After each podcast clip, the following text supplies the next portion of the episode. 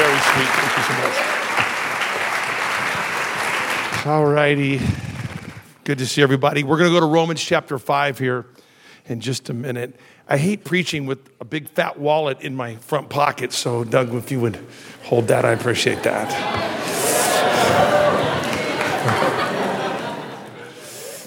There's no cash, it's just a, just a pin. So, um, I got a crazy request, if not possible. Chris, you, are amazing. I throw pictures at this guy like in the, in the third worship song. I say, hey, can you put this up there? He never failed me. Are we, are we Facebook friends? Are you able? He doesn't know. On my Facebook page, I posted a video, or, or Christy, I don't know if you could find this. I posted a video of my mother singing. Um, if, we, if, it's possible to get that at the end of the message, um, I don't know if it is or not, so we'll see. But if it's all possible, all things are possible up in the sound booth. I see movement. Anyway, man, this summer we had an unbelievable experience. Am, am I on? Boom. Oh, right there voila. We look all refreshed and showered and clean and outdoorsy. That's not a cloud uh, right over my head, that's a mountain. Uh, that's the Himalayan mountains directly over my head, up there like a, like a cone right there. Um, uh, that triangle is part of the greatest mountain range in all the world. And uh, of course, that is the wonderful uh, Nick Robertson right there, and the great Alex Grant. Um, and we're sporting some NCU swag on the other side of the planet at the top of the world. Took this photograph. There was a team of eight of us went, and um, we trekked 62 miles or 65 miles, I think was the full loop. We had a guy from Chicago that had a Fitbit. He was monitoring all the the uh, steps we took. Ministered in villages, uh, trained pastors, uh, built relationships with the Nepalese uh, people. It, this was my seventh trip. I've gone every summer except last summer before last when I took this new role. I took one summer off. Uh, but I hope I get to go the rest of my life um, for those 10 to 12 days. We're actually talking about going to base camp now uh, um, up, in, up in the Himalayas. But I will tell you, um, Alex Grant, where, where are you, Alex? Uh, you're right in front of me, is a tremendous leader. And uh, I am very grateful that he and I have become friends, even though we're so busy, crazy in this other world than we were there. Um, but great preacher, great teacher of the word, moves powerfully in the gifts of the Spirit. And we had a tremendous time uh, in Nepal. And I will tell you, the revelation of my life, faculty, staff, student body, was hearing Nick Robertson preach. I, could not believe the experience I had with this man's preaching through an. He, he preached without an interpreter in what language? Hindi. Hindi. Alex, am I right? I, I, never, I mean, literally the roof caught on fire. I, I don't know what else to say, but I, I just did not know that was in you like that. And it was one of the most powerful, powerful experiences of my life hearing this man preach uh, the gospel uh, in a language that was learned, uh, uh not his native tongue, but he preached it like just a world class pastor evangelist. And so, but the trip was fantastic, and I just have a lot of warm memories seeing these guys up here today. So, anyway, it's, it's Flashback Friday, and uh, let's flash back. I, I, I was married for about 10 days uh, when this picture was taken, and hopefully it's there. It is. There's there's after ten days.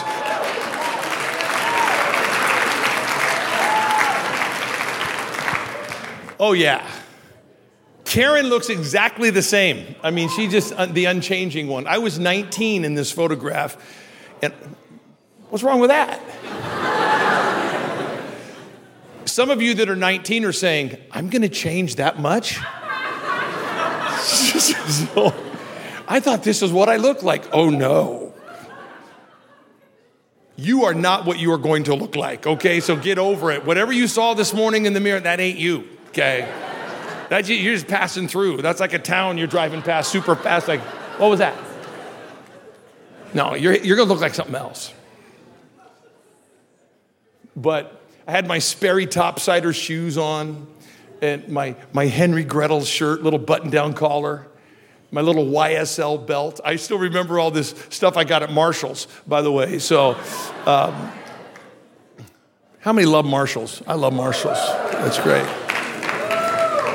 And we're living, we're living on top of the world right there. Now we're actually crashing in somebody else's house. We just got married in our little 500 foot apartment that was so small. True story. We, we rented a little cottage. It was 500 feet. We were in college together. The rent was 225 a month. Seriously, this, this apartment, I'm not exaggerating, was so tiny you could sit on the toilet and flip pancakes at the same time. It was that small. I'm not joking. The toilet was here, there was a little wall, the oven was there. You could flip a pancake from sitting on the toilet. That's a little apartment. So we weren't living large on top of that mountain right there. We were just kind of hanging out. But anyway, I just think it's cute. She's hanging on to me right there. That's good. We're still hanging on to each other uh, 37 years later. So, oh. So, so you can you can fall in love at 18 or 19. We, we knew each other for literally four weeks. And we said, we, we loved each other and we talked about getting married in four weeks. Like she talked about it. She goes, Hey, what are you doing next August 14th? I go, I don't know. She goes, Okay, the church is available. So I'm like, Are, are we engaged? Did we just get engaged? That's how it worked back then. Not now, and not how it works now. She just found an open date, and I guess we're getting married. It's literally. She went and picked out a ring, told me to go down and look at it and, and sign up to pay for it. And then, uh, seriously. And it worked. I, I got to tell you, it worked. We're happily married. I don't know how it all happened, but it worked.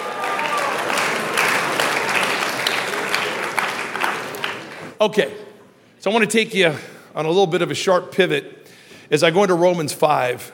I want to teach you probably the most important sequence of scripture that has informed my life uh, in so many ways through the years. It's informed my leadership life, my faith life. If I was giving you a cornerstone for my own life on point A to point B, if today's point B and that's point A, this, these verses right here and how they taught me to think about things and how to organize life um, probably has been the most powerful template for me um, to get me to this stage of my life. But it has to do with perseverance, endurance, and we'll get to that. But I want to show you another picture real quick. Where's it at? Boom, right there. So that is, that's my niece. Her name is Mia. I'm going to tell you her story real quick. Now, I just want to warn you this story is going to go into a tough place. So it's going to be a beautiful story, and then it's going to take a sharp turn. Um, but I wanted to lead in. So my sister Terry and her husband Jimmy had been missionaries in South Africa, and then they were in Liberia. And Liberia was being torn up by civil war in the last, really, 25 years, but the last decade.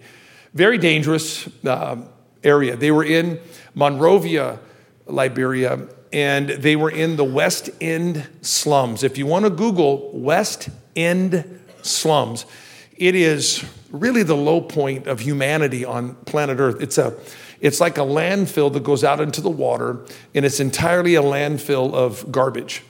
And it's like a big dump. Thousands of Liberians who are poor live there. They've dug tunnels, they have dug caves, and they live and exist in this garbage dump called the West End slums. So they were ministering there, and they had adopted two kids from South Africa, Sam and Jesse, uh, back in the early 90s, and they, or the mid 90s, and they were discarded in Soweto right after apartheid ended in 92 or 93. Um, Soweto was a, a township that was controlled by the government, that was a forced living space and it was part of the international cry uh, to end apartheid, which was a system of separation uh, between white and black. And you've studied apartheid. And it was established in 1940, the late 40s. Um, and it was established by not just the Dutch government, but the Dutch church. And so there was, there was a theology behind that separation. And that's part of the pathology of, of a socially constructed world that mixes this meshing of false teaching. Um, using religion as a basis for power. And it, it's an ugly story, but it came to an end. But it was a, the deep seated uh, colonization and hatred and separation was in the water supply. So it's, it's going to take a long time for South Africa to fully heal. But there was in Soweto, um, babies were discarded, and they found these two little babies uh, with, I believe, an umbilical cord was connected to one of them. And so they had adopted Sam and Jesse years earlier in South Africa. Now they were in Liberia. Sam and Jesse are in their early teenage years. And they go to this orphanage just to help minister to these people. And in the back room was a box with a Down's child, uh, Down syndrome autistic. They didn't know what the diagnosis quite was, but there was a learning disability in this infant that was evident. Discarded, literally in a box, and, um, and unwanted, and no one is ever going to adopt this kid. It, it, like just picture they're in monrovia liberia it, this child that, that has all of these disabilities is by itself in the back corner and Terry and Jimmy walk through the orphanage and lay eyes on this little discarded human. And, and my sister just, I believe the words are something like, Jesus said, uh, um, This is me. And they said, This is, we want to adopt Mia. And they were like, You want to adopt this child? This child has no hope or future. And so they adopted Mia, and our whole family rejoiced. We have 13 adopted children in our immediate family of my siblings and my cousins. We have 13 kids, children um, that are brown or black that are not white. There's been some adopted kids that were white in the mix, but primarily just kids from around the world and around this country. And it's, it's very powerful love. And these, the, so Mia was uh, part of this norm that came into our family, and we rejoiced. And so then, shortly thereafter, she developed some medical issues, and they found out her heart was deformed, and they could not perform the surgery. And through a series of miracles, the University of Washington in Seattle, uh, the head pediatric heart surgeon was the father to my wife's best friend, Jenny Boucek, who was the head coach of the Sacramento Monarchs WNBA team. She's now the second only female who's a bench coach for the Dallas Mavericks. Mark Cuban just hired her. So she was in, in our church and she's my wife's best best friend. And so we're telling Jenny about this. She says, Well, my dad's a heart surgeon up in Washington. So we get him on the phone. They get on the phone in Liberia. And the University of Washington pays for and flies her back, and they perform the heart surgery, open heart surgery on Mia for free.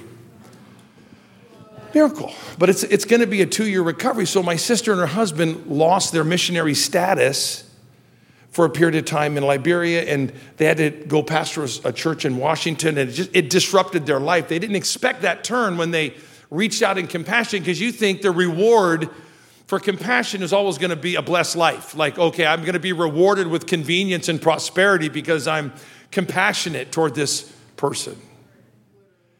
Well, that act of compassion disrupted their life, and, I, am not talking about caring for a special needs child. We're talking about the loss of their entire missionary framework and funding. Now they're scrambling. And they're scrambling because they reached out in love. So you're trying to reconcile all this, and now they're back there. The, but praise God for the surgery. We're happy Mia had the heart surgery, and here's where the story takes a pivot. So Mia, about six months after the surgery, in her sleep, just passed away. So she passed away um, after all that. And yeah, that's how we felt. That's what we said on the other end of the phone. Huh? After all this?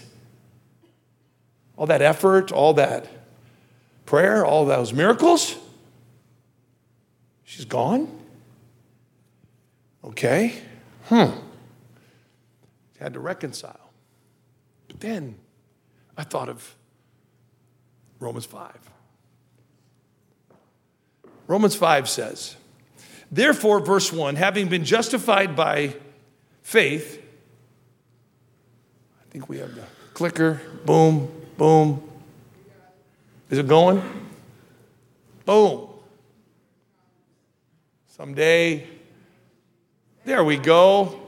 Looking at Mia was cool, so that was good. So, therefore, having been justified by faith, and man, we could do a deep dive on the beauty of justification. What puts a person in right standing with God? To be justified is to be in right standing on before the cross. If I was to draw a large cross up here and we had pre Jesus and Old Testament and post Jesus and the New Covenant, the pre Jesus world was justified through these, through these minimum payments on the credit card. Now, what I mean by that was we're born with this deficit and this debt. And people born before Jesus came were living in hopes of this coming promise. The way we look back to it, they looked forward to it. And the way that they got in on justification and positioned themselves to receive the benefit of redemption when Christ physically came and his blood shot both ways. His blood shot like a big cannon off a, off a military Navy ship. Boom, it blew backwards and went back into time, and it covered those who by faith were looking in hope of his coming.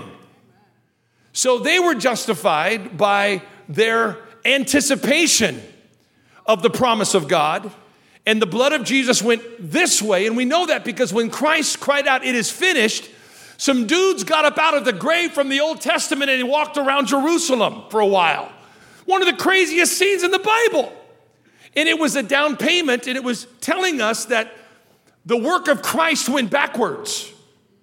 It just didn't cover Peter's sin and my future sin, it went all the way back.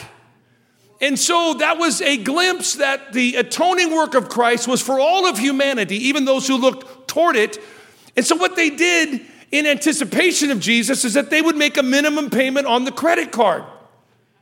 Anybody ever had a $1,000 debt on the credit card or a $5,000 debt? And you get your bill and you could pay the entire amount or you can make a payment that's a minimum payment.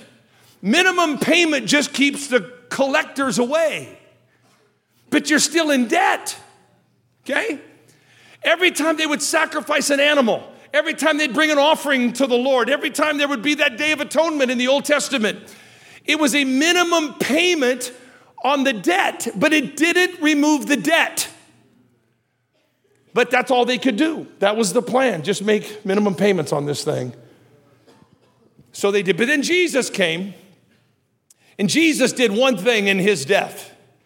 Imagine if I walked up to Alex Grant and I said, Alex, I want to give you a million dollars for your dream. Okay? And who's ever sitting next to you gets half of it right there. Alex, I'm to give you a million bucks to, to fund your dream. But Alex looks at me, he doesn't dance or smile. He goes, That's cool, but I got $5 million of debt. So even if you give me money to purchase the dream, I'm still living with the debt. Or imagine if I walked up to Alex and said, Alex, uh, I want to set you up for the future. I'm going to pay off your debt. And he goes, Yeah, that's great, but, but now I have no money to fund the dream. So when Jesus died, he wrote a check on Calvary. Okay, when he signed it on Calvary, he wrote a check. The check was so fat, it was so big, there were so many zeros in that check. It did two things it paid off the debt and it purchased the salvation. Okay? In one signature move, both directions We're satisfied. We're justified by faith. We get to simply wholeheartedly believe in both the high priest and the sacrificial lamb that was one and his promises to us become what we believe and attach to the way that they offered Old Testament sacrifices. But when we trust in the promise, it pays off the debt and it purchased our salvation. That's how big that check was. Okay. That's why we love the Lord in this room today. Okay. So justified by faith, not by offering or sacrifice. So we believe in the promise that what Jesus said is true. And it says that we, therefore, have been justified by faith. We have peace with God through Christ, through whom we've also obtained our introduction. And it means literally to come into a safe harbor real fast. Here we go. By faith into this place of grace. And grace always means new beginning. Grace is an act of genesis. It's a beginning point. That's what grace does every day. His grace is sufficient. It always provides genesis. It provides beginning points for us. And so here it says, it's just our intro. You can't live your life off that intro. Justification by faith is the beginning point. He says, Therefore, we stand and we exalt in hope of the glory of God. And not only this, but we exalt, same word, in tribulation. Knowing that tribulation brings about perseverance, perseverance, proven character, proven character, hope, and hope does not disappoint. Let me walk you through this super fast. We can't live in that harbor, that safe harbor of, of simply justification. We've been introduced. If I met Karen on our wedding day, August 14, 1982, and said, Hi, my name's Scott, my name's Karen, you're now man and wife, mm, great to meet you. Let's reconnect in Minneapolis in 35 years. Okay, I'll see you in 35 years. Now that we've been introduced, I'll see you later.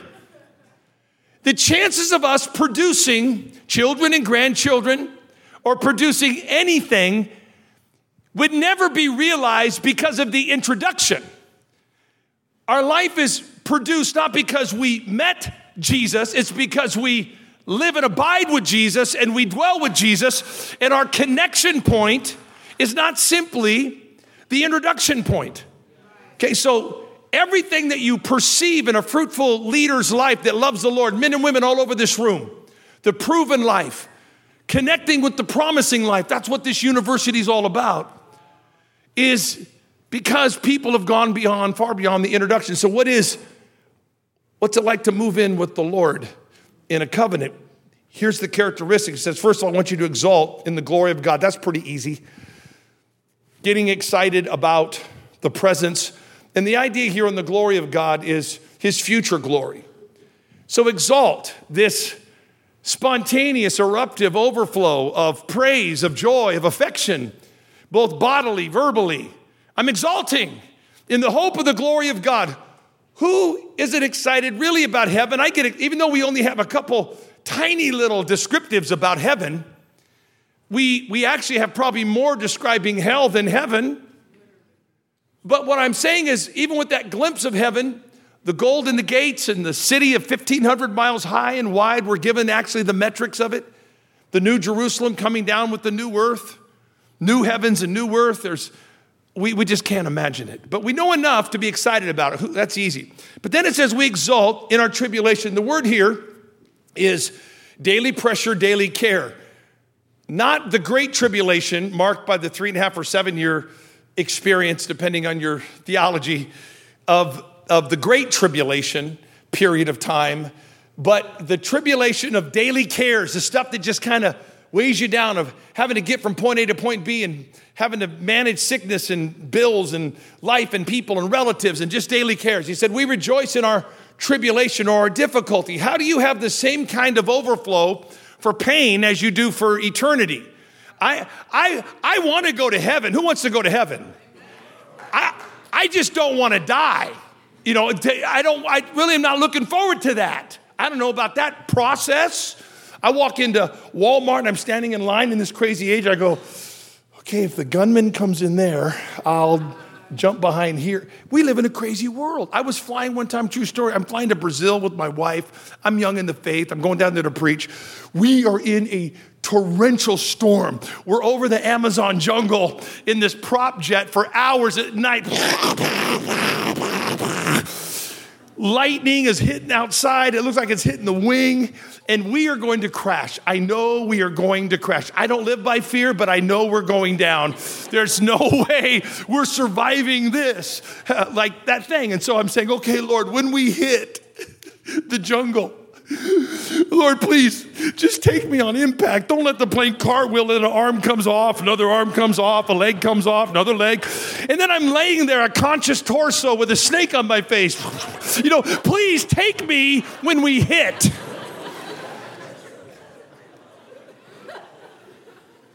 How many know what I'm talking about? How do we exalt in tribulation? Because we have the Bible and it tells us where tribulation is taking us. I've just got two minutes. Here we go. If you don't know where tribulation is taking you, you're lost. You've lost your coordinates. Fear dominates. Lose your way. You bite and devour one another and yourself. Can we get a piano player to come up, musicians, please? Now, watch this. We exalt in tribulation, knowing that tribulation produces perseverance. So, okay, most of us have always by nature handled our problems by running. We, we flee tribulation, we split. When the pressure builds, we're gone.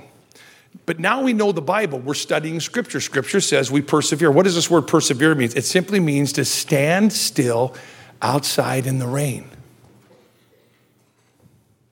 I'm going to stand here and take it. I'm going to change one behavior as a believer now.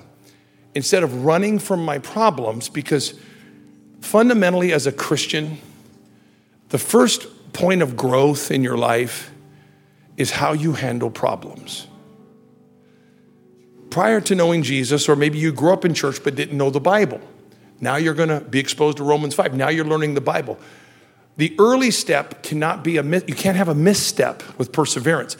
You have to stand. It literally means to stand in the storm, stand still in the rain, and just take it. Before you ran at the first drop, I'm out of here. Slam, you know, you got young husbands, you know, slamming the door and spinning their tires out and spitting gravel and blah, blah, blah, blah, and going down getting drunk because that's how their dad did it. And whenever the pressure builds, you split. But now you're a Christian. You love the Lord and you're learning God's word. And the early move of a growing Christian at this stage of one of the early moves is that you stand still under pressure and you don't run. That move, that one move, has the chance now to change the trajectory of your life. How? Because it says, you exalt in tribulation because you know where tribulation is taking you. The first instruction is to stay put in the storm. Okay, I used to run, now I'm going to stand still. So, a young couple that fights and screams about money, they're in their 20s, they're screaming, yelling, pushes the table away, goes out, gets drunk. They've done this about every three months. He becomes a believer or he's a churchgoer, but now he's learning the Bible. And he sees this verse.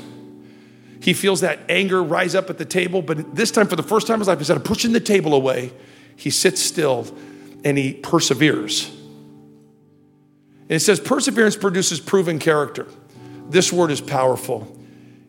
See, it doesn't just say character, it says proven, because righteousness and right living cannot be an experiment. The Lord leaves you in the storm long enough that you have to stand in the rain long enough to exhibit new behavior. So now the young guy, instead of screaming at his wife and getting in the car and ripping out of the parking lot or the driveway, stays at the coffee uh, dinner table, dining table there, and simply by staying there, his voice drops. He starts to talk and collaborate. He starts to behave differently solely because he's not running. That move, that one move in your leadership life of staying in the storm, staying under the pressure, getting wet, getting cold, staying in the storm instead of running for your own man made shelter, that one move is now going to give you a shot at becoming everything that God intended for you to be because it says that perseverance produces proven character because you're forced now to behave differently. And the Lord knows how long to keep the storm raging until you do it right enough times that it becomes embedded, ingrained, it becomes revelation, it becomes a better way of life, so that when the rain stops, you will continue to behave that way. It's proven character, not just character.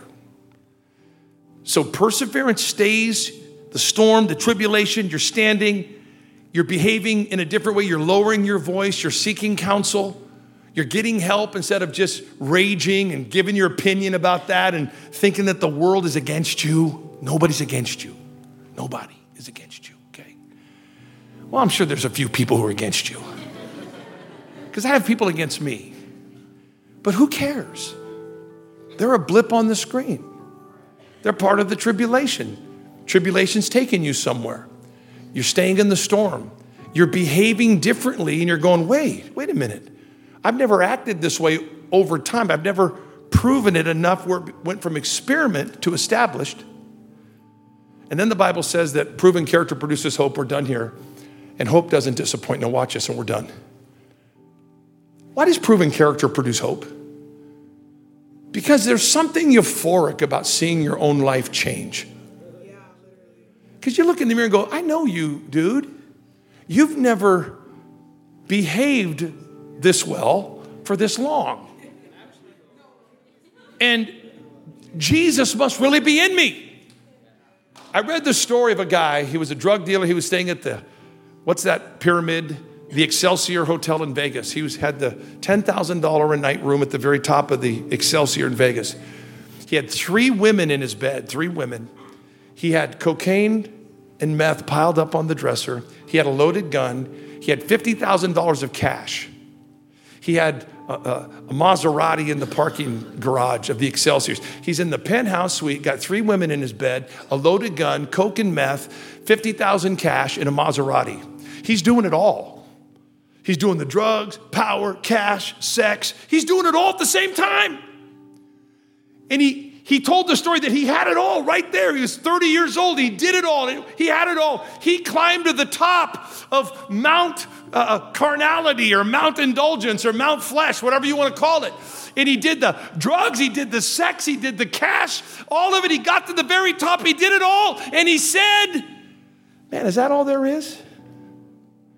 That's it. But I've still yet to ever meet a sinner saved by grace who began to learn God's word, who finally began to stay in the storm instead of running from all of their problems and blaming the world around them. I've never seen that person who stayed in the storm long enough to see their own behavior begin to transform to the point they looked in the mirror and they saw transformation. I've never seen anybody begin to climb that mountain of transformation where they begin to see Jesus as alive in their life. I've never seen them reach that point and go, man, is that all there is? The Bible says that hope does not disappoint. You get to that place of transformation, you will never go back in your Christian faith, ever. Hope does not disappoint. Everything else in this world will, but hope will never disappoint. Let's stand together, you guys. Thank you, Jesus, for today. Let's lift our hands to the Lord today. Thank you, Jesus. Thank you, Jesus. Thank you, Jesus. Lord, just begin to prep this university, Lord, for spiritual life days with Reggie Dabbs coming, God. Lord, I pray that every student, Lord, that even is wondering if they're saved is going to get saved here, filled with the Holy Ghost, Lord, and power in their life. We pray, Jesus, that you would set our university on fire, God, that awakening, Lord, in America could come out of a university campus, Lord, like North Central, Lord. You've done it before, do it again. We're hungry for you, Lord. Thank you for your word today. Thank you for the day that we were introduced by faith and that we don't have to make a down payment on the debt. But Lord, you paid the entire debt and you purchased my salvation, Lord, through your blood. Thank you, Jesus, that we can exalt in tribulation and pressure, the pressure of college, because we know where tribulation is taking us. So, Lord, I commit to that one move that I'm not going to run. I'm not going to run from the pressures. And Lord, leave them on me as long as it takes for me to change and transform. Do I, till I get to the place where I no longer experiment with righteousness, but you've transformed me, Lord, into your image, Lord. Let that proven character, Lord, in my life be evident, Lord. And Father, when I see that, when I experience it, Lord, it'll produce hope, and I will never be disappointed that I've taken this path ever. I will never be disappointed. Lord, people by the millions are disappointed with their Christianity because they're running from their problems. And they skip out on the biblical process to make them great. So, Jesus, make us different, make us whole, make us one. We give you praise. In Jesus' mighty name. We're going to transition to prayer. And uh, thank you for sticking a few extra minutes. It's Friday.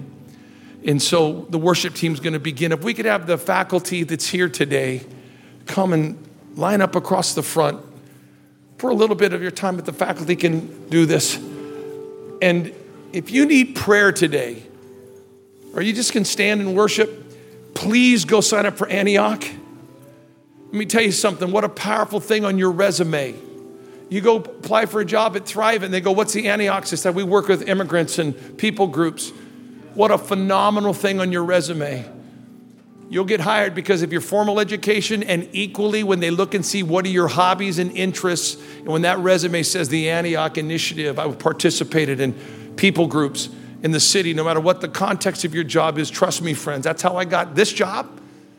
They looked at all the stuff I've done that I wasn't paid to do. And they said, That's the leader we want. So please, let's grow the Antioch Initiative. That society is powerful. Sign up for that. These altars are open. There's some staff and faculty here. Let's begin to worship. How many glad you came to chapel today? Man, carry the word in your heart. Let's just begin to worship him today. Hallelujah, Jesus. Thank you, Jesus.